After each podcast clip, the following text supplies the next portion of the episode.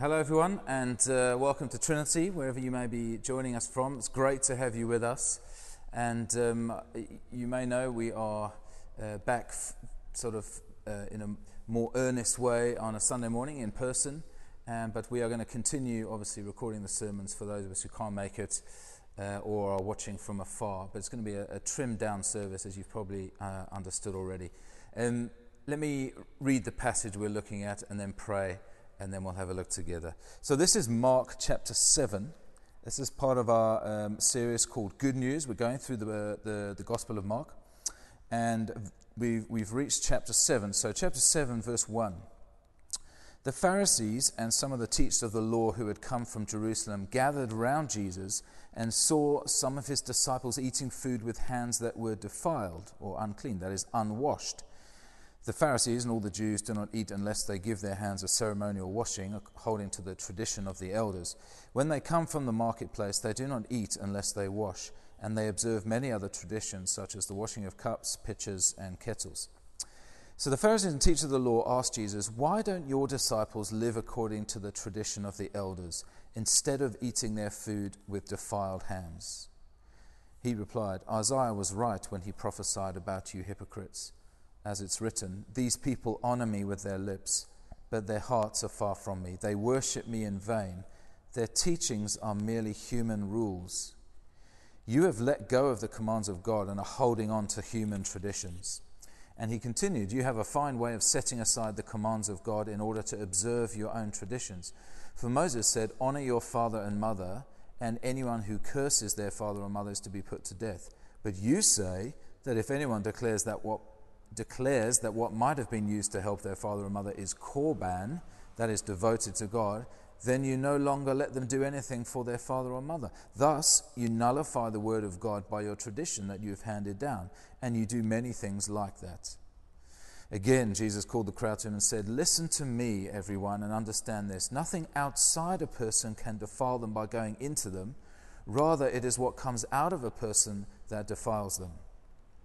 After he had left the crowd and entered the house, his disciples asked him about this parable. Are you so dull? He asked. Don't you see that nothing that enters a person from the outside can defile them? For it doesn't go into their heart, but into their stomach and then out of their body. In saying this, Jesus declared all foods clean. He went on, What comes out of a person is what defiles them. For it's from within, out of a person's heart, that evil thoughts come sexual immorality, theft, murder, adultery, greed, malice, deceit, lewdness, envy, slander, arrogance, and folly. All these evils come from inside and defile a person. Let's pray together as we ask God to help us. Father God, we thank you so much that uh, you are a God who speaks.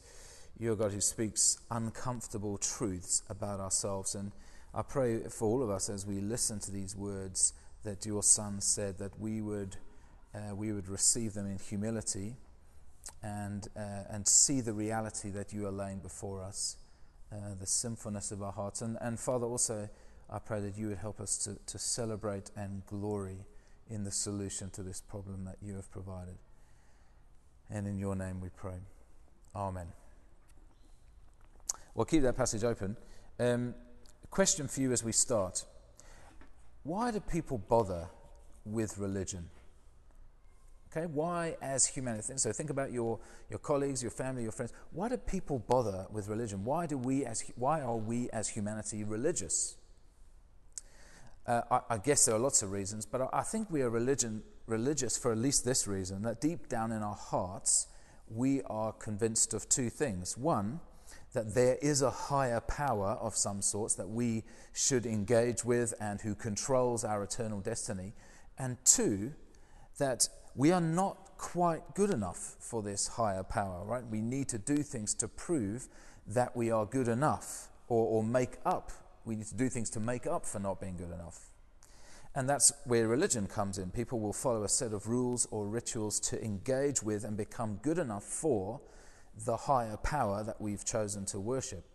Um, and it doesn't have to be you know, a major organized religion. doesn't have to be the eightfold path of enlightenment or the um, five pillars of Islam. It, it, can be an arrangement of our own making, our own religion, if you like. We keep to our own standards, and the God we suspect is there, will be okay with us. In other words, we don't have to be religious to be religious. Uh, even an atheist has a moral code that he, he chooses to keep. Uh, in short, religion cleans us up so that we can be acceptable to God. Um, it's, it's not a new thing. It wasn't a, a, new thing in Jesus' day. It was no different then. Um, I should say that, you know, it's become popular to say that Christianity is not a religion, it's a relationship. And, you know, that, that is wonderfully true and, uh, and so on. But it, sometimes, for me at least, it feels a little pedantic to say Christianity is not a religion because it is a religion. You know, it's a recognized world religion. Um, but I understand what's, what's being said. Um, so when we use the word religion this morning, what we're, what we're using it to mean is a system of thinking that says if we do stuff, perform certain disciplines and rituals and so on, if we um, keep a certain set of morals, if we are good people, then the higher power, the God we choose to believe in, will accept us. Now, that kind of thinking is religion. It definitely comes in Christian clothing, um, but as we'll see, it's the polar opposite of true Christianity. Now, what we're looking at this morning is another encounter between Jesus and the religious elite. There was one in chapter 2 and 3, if you remember, uh, when they took exception to him healing on the Sabbath. And the religious elite, it turns out, thought exactly what we were just saying that religion cleans you up um, before God. And what Jesus points out to them and to us are, are three problems with religion. Basically, why religion, remember how we defined it just now? Religion doesn't work and what does. And I should say that where Jesus gets to in his teaching today is pretty uncomfortable. Uh, it's pretty difficult to hear, uh, but it's really important to hear. Um, in the same way, the results of your biopsy are important to hear, uh, because only when you get the truth about your condition will you seek the treatment that you need. Jesus gives us the truth about our condition and how our, our own treatment of that condition is proving ineffective. So, the first problem with religion, Jesus tells us here in, in verses 1 to 7, is that religion washes the outside, but not the inside. So, verse 1, look. The Pharisees and some of the teachers of the law who had come from Jerusalem, uh, which was a fair distance, by the way, a couple of days away, gathered around Jesus. Remember, they were already making plans to kill him and saw some of his disciples eating food with hands that were unclean, that is, unwashed. Now, because we're not Jewish, we don't know what all the fuss is about. Mark helpfully explains, verse 3 The Pharisees and all the Jews do not eat unless they give their hands a ceremonial washing, holding to the tradition of the elders. When they come from the marketplace, they do not eat unless they wash and they observe many other traditions, such as the washing of cups, pitchers, and kettles. So the Pharisees and teachers of the law asked Jesus, Why don't your disciples live according to the tradition of the elders, instead of eating their food with unclean hands? So, so again, there's a problem with Jesus, right? But again, it's directed at his disciples. Why don't they wash in the correct ceremonial way according to the tradition of the elders uh, before eating? Now, these, in these COVID times, right, we might agree with them. Yeah, actually, hygiene is pretty important, and you know, wash for 20 seconds, sanitize. But it's, it's important to see that what's behind their washing. What's behind their washing is not hygiene, but ceremony. Uh, the assumption behind their washing is somehow the external affects the internal. Somehow, what I touch with my hands makes me unacceptable to God. Therefore, if I wash those hands and everything else those hands touch, pitchers, kettles, and so on, and if I keep the traditions of those people who also wash their hands, then I will be acceptable to God. The external affects the internal. Now, before we uh, are tempted to laugh at the Pharisees for this primitive thinking, we need to take into account two things, don't we? First thing is that the Old Testament does seem to teach this. So much of uh, Exodus and Leviticus in the Old Testament is made up of rules around cleansing and washing so that you could enter into God's presence and worship. Uh, you weren't allowed to go into God's presence if you'd been in contact with dirt, disease, or decay. Um, so, if you had mildew in your house, if it was your menstruation cycle, if you had a skin problem, if you touched a dead body, you couldn't go and worship God. You were unclean to Him. Uh, a bit like a doctor has to, has to scrub up um, to go into surgery. You know, you don't want a doctor who's like, okay, well, I've got the worst off. You know, they give, them, they give you their hands a good scrubbing. In the same way, a person in those days would have to scrub up to go into the presence of God, to worship Him. Why? If it was just external, if the you know if external was, was what the problem was. Well, if it was it was just external, but, but it was teaching them and something and us about something about sin.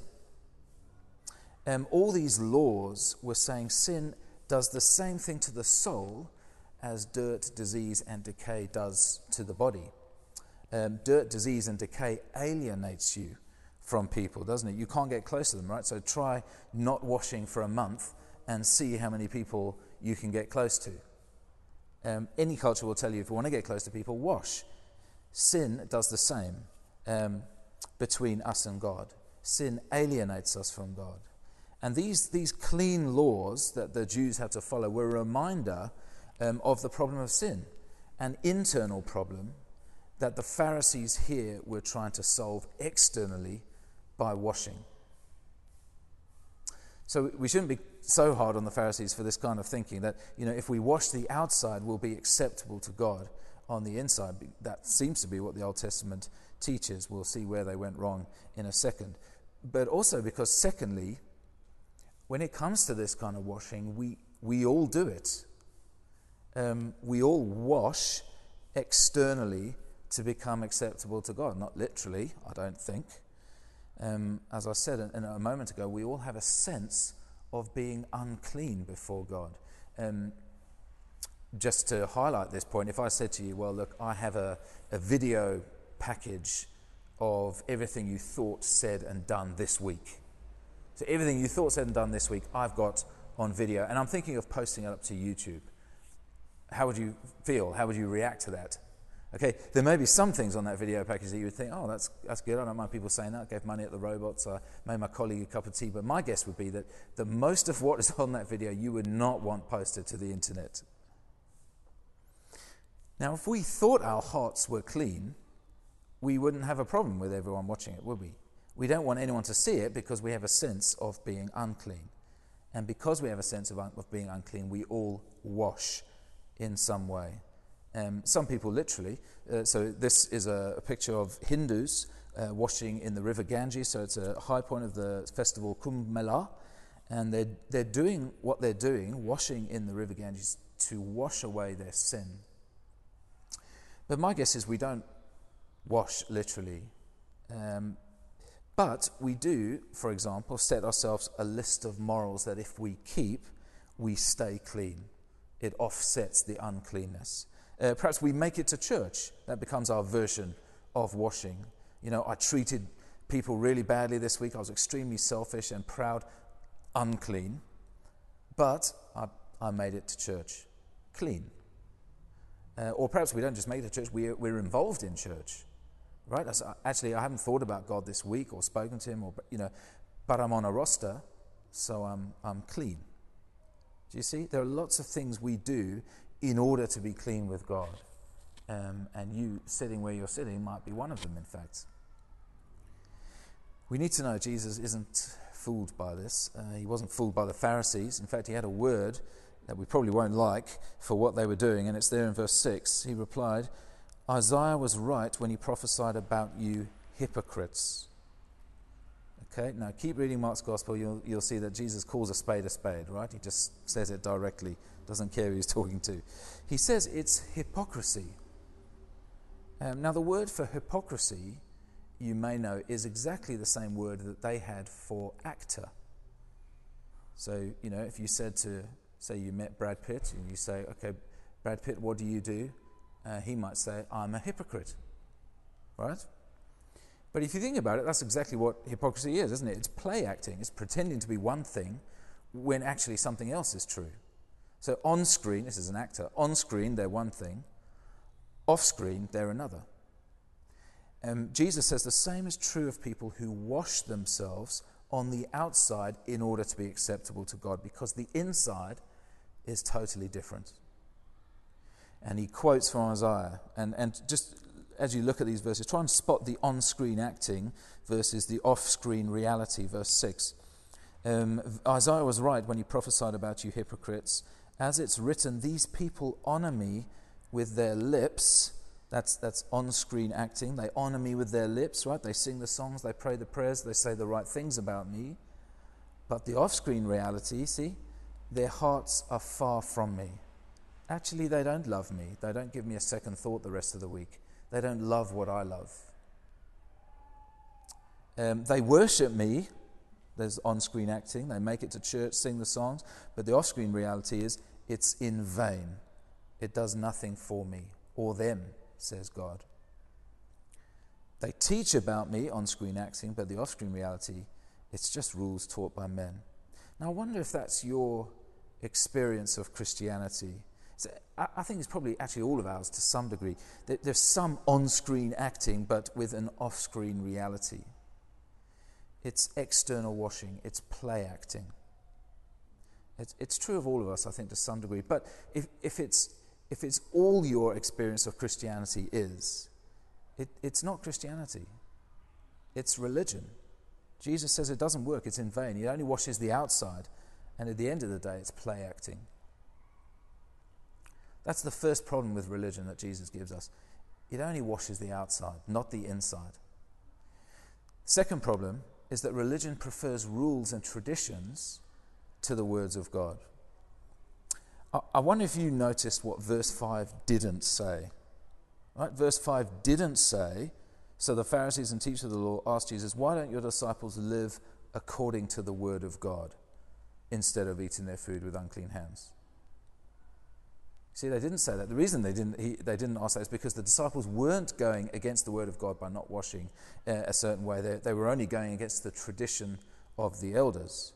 Yeah, you see, what the teachers of the law had done is this the, the teachers of the law had elaborated uh, on what the Old Testament had said about purity and washing. So the Old Testament said the priests, um, only the priests had to wash before going into the temple. The teachers of the law said, well, wouldn't it be safer if we all washed? Um, the Old Testament said the priests only had to wash before going into the tabernacle. The teachers of the law said, well, wouldn't it be safer if we all washed every time we prayed? Um, and then a vast number of rules and regulations sprang up. They were called the halakha, and they were basically a fence of rules around uh, the laws of God. We spoke a bit about this uh, when we talked about the Sabbath in chapter 3. And, and Mark's desperate, desperate for us to know that these aren't the words of God they are traditions, which is why he repeats the word so often, right? Tradition, verse 3, traditions, verse 4, traditions, verse 5, traditions, verse 8, verse 9, verse 13. The problem was, of course, that they weren't just traditions to these Jews, they had elevated them to the level of the Word of God. In fact, as verses 8 to 13 show us, they'd pushed them a little bit higher than the words of God.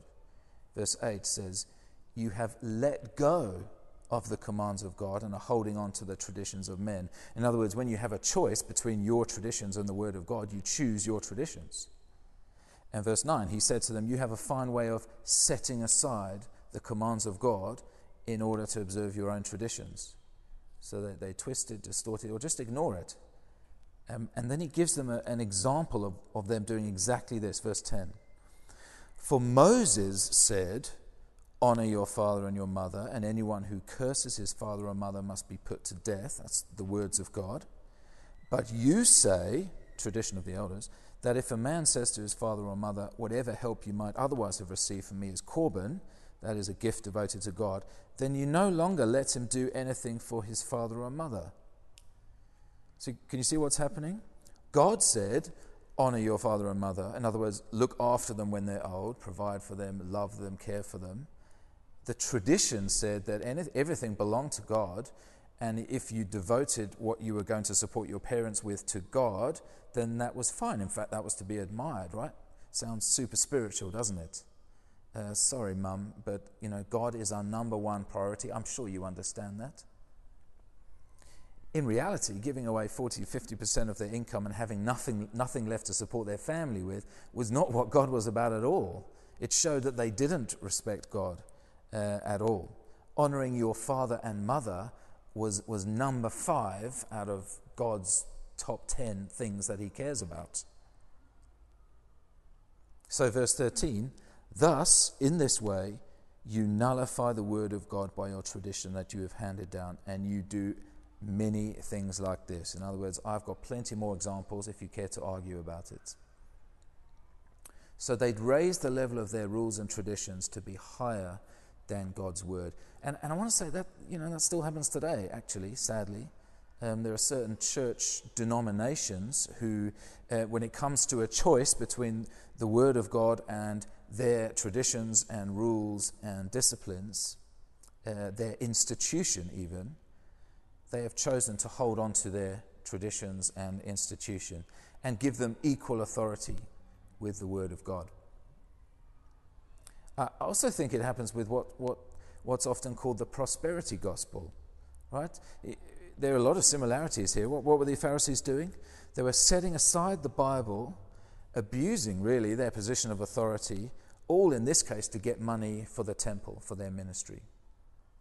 Um, that doesn't sound a million miles away, does it? From preachers who set the Bible aside by taking verses out of context, um, plead for money, encourage people to, to give money, uh, usually for their private jet, leaving uh, people, usually poor people, uh, without enough to support their families. Religion prefers rules and traditions to the words of God. Um, oh, so, you know, everyone's guilty of it except for us. No, not at all. We can be guilty of it just as much, just by paying, uh, not paying much attention to the words of God, right? Not reading them for ourselves. Rather, we just rely on the traditions of our culture, perhaps what we learned at home, at school, at growing up, and what we've always heard. We rely on what we've always thought about God, Jesus, Christians, uh, without getting close into the Bible. Uh, we want to pay close attention, don't we, to the words of God, because that's what we believe they are. This is God speaking to us. It's so important, just not just to follow the traditions of your culture, of your upbringing, but to really read and look into the Bible yourself. All right, what have we said so far? We've said the reason people bother with religion in whatever form is because deep down we think there's a higher power. And deep down we know that we're not good enough. We're not clean. There's a problem. Religion is the way that we solve that problem, the way we clean ourselves up to be acceptable to God. But according to Jesus, the problem with religion is that it only cleans the outside and not the inside. It also prefers rules and traditions over the words of God, which is how you have a relationship with God. Thirdly, though, here Jesus gives us the, the real problem with religion. The third thing religion cannot clean our heart. Religion cannot clean our heart. Jesus now responds to their question Why do your disciples eat with unclean hands? Uh, verse 14. Again, Jesus called the crowd to him. This, this is the answer to the question. Again, Jesus called the, question, the crowd to him and, and said, Listen to me. Notice, not listen to Moses, not even listen to God. Listen to me, everyone, and understand this. Nothing outside a person can defile them by going into them. Rather, is what comes out of a person that defiles them. See, the Pharisees were saying being unclean is an outside in thing. Jesus says, no, no, no, it's an inside out thing. And then he gives them a quick biology lesson, verse 17. After he had left the crowd and entered the house, his disciples asked him about this parable. Are you so dull? He, he asked. Don't you see that nothing that enters a person from the outside can make you unclean? For it doesn't go into their heart, but into their stomach, and then out of his body. In saying this, Jesus declared all foods clean. Remember those diagrams in your uh, science classroom? You know, you've got sort of fork, mouth, esophagus, um, stomach, intestines, toilet, right? If, if in your exam you'd put fork, mouth, esophagus, heart, you would have failed your biology exam, I take it. Jesus makes the point twice. It's not what goes into us that makes us unclean, it's what comes out of us. And what does come out of us? Verse 20. What comes out of a person is what makes them unclean. For from within, Out of a person's heart come evil thoughts, sexual immorality, theft, murder, adultery, greed, malice, deceit, lewdness, envy, slander, arrogance, and folly. All these evils come from inside and make a man unclean, a person unclean.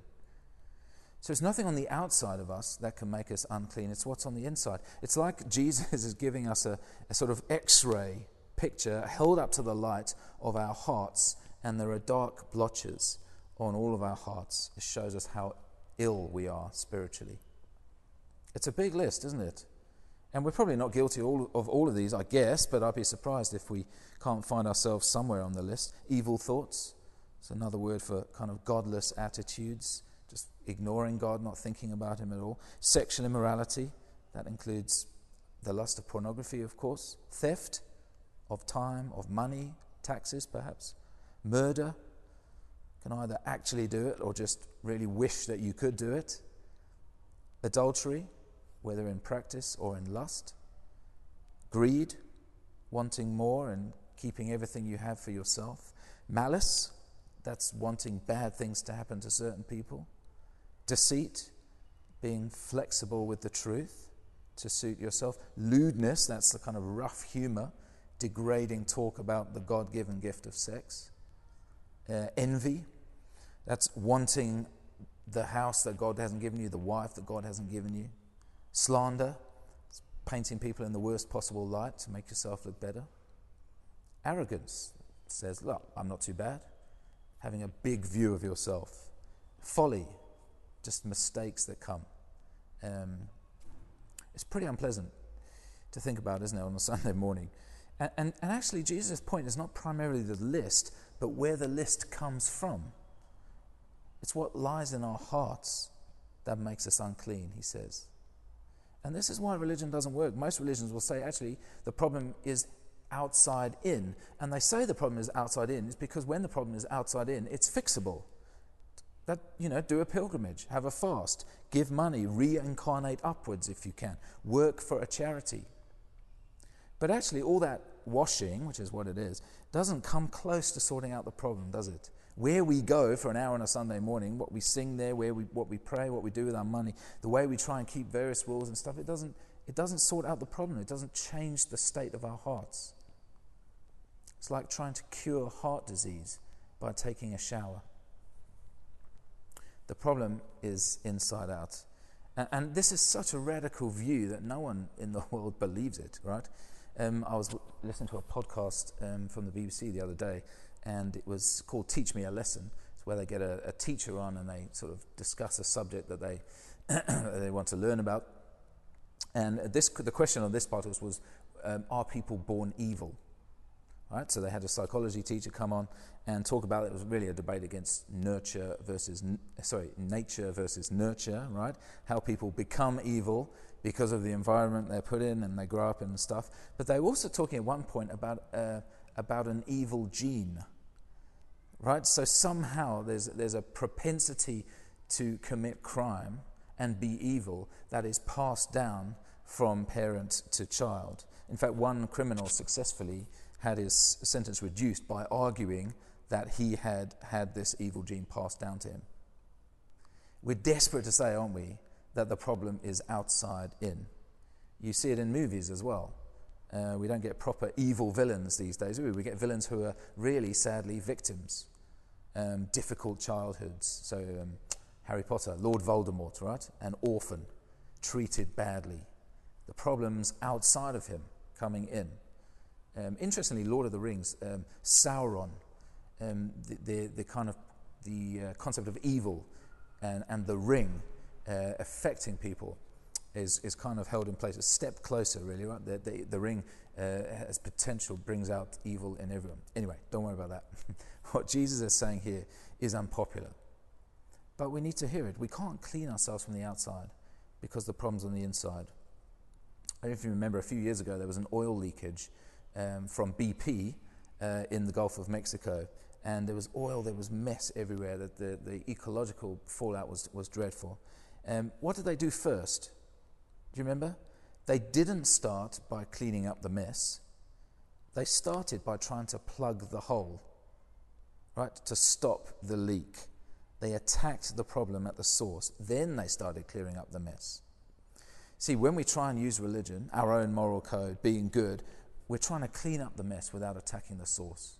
If we want to be clean before God, we need to attack this, the problem at the source, which is our hearts, right? The heart of the human problem is the problem of the human heart, it's often said. We need new, clean hearts.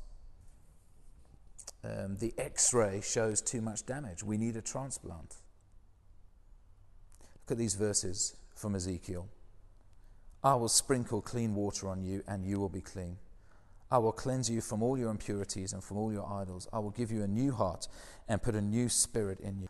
And I will put my spirit in you and move you to follow my decrees and be careful to keep my laws. You will live in the land I gave your forefathers. You will be my people, and I will be your God. I will save you from all your uncleanness. So Ezekiel is predicting a day when all our uncleanness will be washed away.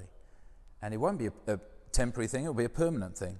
God says He won't just wash our hearts, He'll give us new ones, new hearts controlled by His Spirit, so that we'll want to follow Him. Uh, just notice those repeated words. You see, I will sprinkle, I will give, I will put, I will serve, I will save, all of those things. There is, this is something God does. We contribute nothing. This happened, so what Ezekiel's talking about happened when Jesus came to earth with a heart that wasn't full of verse 21 things. It was full of kindness, of love, of compassion, sacrifice, goodness. It was a clean heart. And yet, when God the Father looked at him on the cross, he was seeing this list in verse 21 in him, our list. He was taking into himself our hearts, our filth, our dirt, and he was giving us his spotless cleanness. Do you remember what happened when Jesus touched the leper? Uh, what should have happened? When Jesus touched him, he should have become unclean. Uh, but what did happen? Uh, instead, the leper became clean. And, and, that's a good picture of what happened at the cross. See, the moment you turn and trust in, in Jesus, it's almost as if he reaches out and touches you, absorbing all the uncleanness of your heart into himself and sending all the cleanness of his heart into you. That's how God views you. And that means we don't have to wash externally because Christ has washed us internally. Um, we don't have to worry about becoming unclean again because Christ has made us perfectly clean. It's the old saying, isn't it? Religion puts a new suit on the man. The gospel, the message of Jesus, puts a new man in the suit. I wonder if you get that. I wonder if you are resting completely on Christ and his sacrifice for you, or are you still washing? Are you still putting the suit of religion on every Sunday? Still trying to follow rules, be moral, get yourself clean before God? I heard someone say the other day, you know, he, he, he won't come to church. He's got a few things to sort out bef- in himself before he comes to church. And I want to say, no, that's wrong. Don't think that. It's outside in thinking, isn't it? You need to attack the problem at the center, and you can't do that. Only Christ can do that for you. Um, and perhaps you're not sure where you are. You know, think about these questions. Are you concerned with doing the right thing externally? Are you concerned to be seen to be doing the right thing? Is that a huge concern to you? Uh, do you feel like your experience of Christianity is simply play acting? It, it's not real. If you're honest, is your heart far from Him? Do you prefer rules and traditions to the words of God? Because then you know if you're right or not. Jesus says religion doesn't work. My death in your place does work. Come to Jesus, turn and trust Him, as the old uh, hymn says. Lay your deadly doing down, down at Jesus' feet. Stand in Him, in Him alone, gloriously complete. Turn to Jesus. For those of us who have, right, for those of us who are Christians, notice it's His disciples again who gets the, get the explanation we have been given new hearts. But that new heart, if you're anything like me, is a, is a battleground, isn't it? I'm, I'm constantly disappointed by, by what I see in my heart. I'm often so glad people, other people can't see what's in my heart. And perhaps you're the same, terribly ashamed of the things you think. It begs the question, doesn't it? If I have a new heart, why is so much of that list still there? Well, three things to think about. we are clean in God's eyes. If we have laid our deadly doing down, if we're trusting completely in Jesus, we are gloriously complete in Christ, completely forgiven. God views us as clean as Jesus. We are clean in God's eyes. Secondly, the Spirit is cleaning us. We are sanctified by the cross. Yes, our hearts are a battleground, but that battleground is cleaning us. Uh, he does that by convincing us that we're forgiven, that we're children of God, we're loved by Him. It's those things that motivate us to change. The Spirit, by doing that, is scraping away the scar tissue of our hearts. The Spirit is changing us every day. And one day, thirdly, we'll be completely clean. That residual sin will be gone. And we will live perfect lives with perfect hearts. Can you imagine that? You won't be able to disappoint yourself. You won't be able to disappoint Jesus. You'll be the best version of you there is. More you then than you are now. Now, when you drill down into those, into those truths, I think we're, we're more able to be open about sin, to acknowledge it more accurately. Uh, for example, when we apologize to someone, uh, I wonder how often the word but comes after the apology. Um, I'm sorry I snapped at you this morning, but. And what comes after the but is usually the mitigating circumstances which unavoidably led you to snapping at that person. Um, essentially, I'm sorry I did this or that, but it was outside in. Do you see? What would apologizing in a Mark 7 kind of way look like? I'm sorry I was late. Uh, I was selfishly valuing my time more than yours. Um, I'm sorry I snapped at you this morning. There was malice in my heart towards you. That's Mark 7 apologizing. And we can do that when, the, when those truths are real to us, right? When we know we are clean, completely clean before God. He views us as clean as Jesus. His Spirit is in us working to make us more clean. And uh, we will be one day perfectly clean before Jesus. See, religion only washes the outside, not the inside. Can you see how much better the gospel is than religion? It prefers traditions to God's words. It can't clean your heart. Only Jesus and his death can do that for you. And for the Christian, for those of us who have been cleaned, we stand perfect before God because of Jesus. We are being made clean by the Spirit every day. And one day we will stand before Jesus perfect in Him and enjoy the new creation forever. Take those truths, uh, those truths into the battleground of your hearts this week. Let's pray. Father God, I thank you so much for these truths, Lord. I thank you that you are a God who speaks and um, you show us uh, uncomfortable truths about ourselves, and yet you provide a wonderful solution in Jesus. Jesus, the one who was perfectly clean, coming and swapping places with us, putting your spirit in us to, to sanctify us, to make us more clean. And, and one day, Father, we look forward to being with you in the new creation. Until then, we pray that we would do battle in our hearts to the glory of Jesus. In his name we pray. Amen.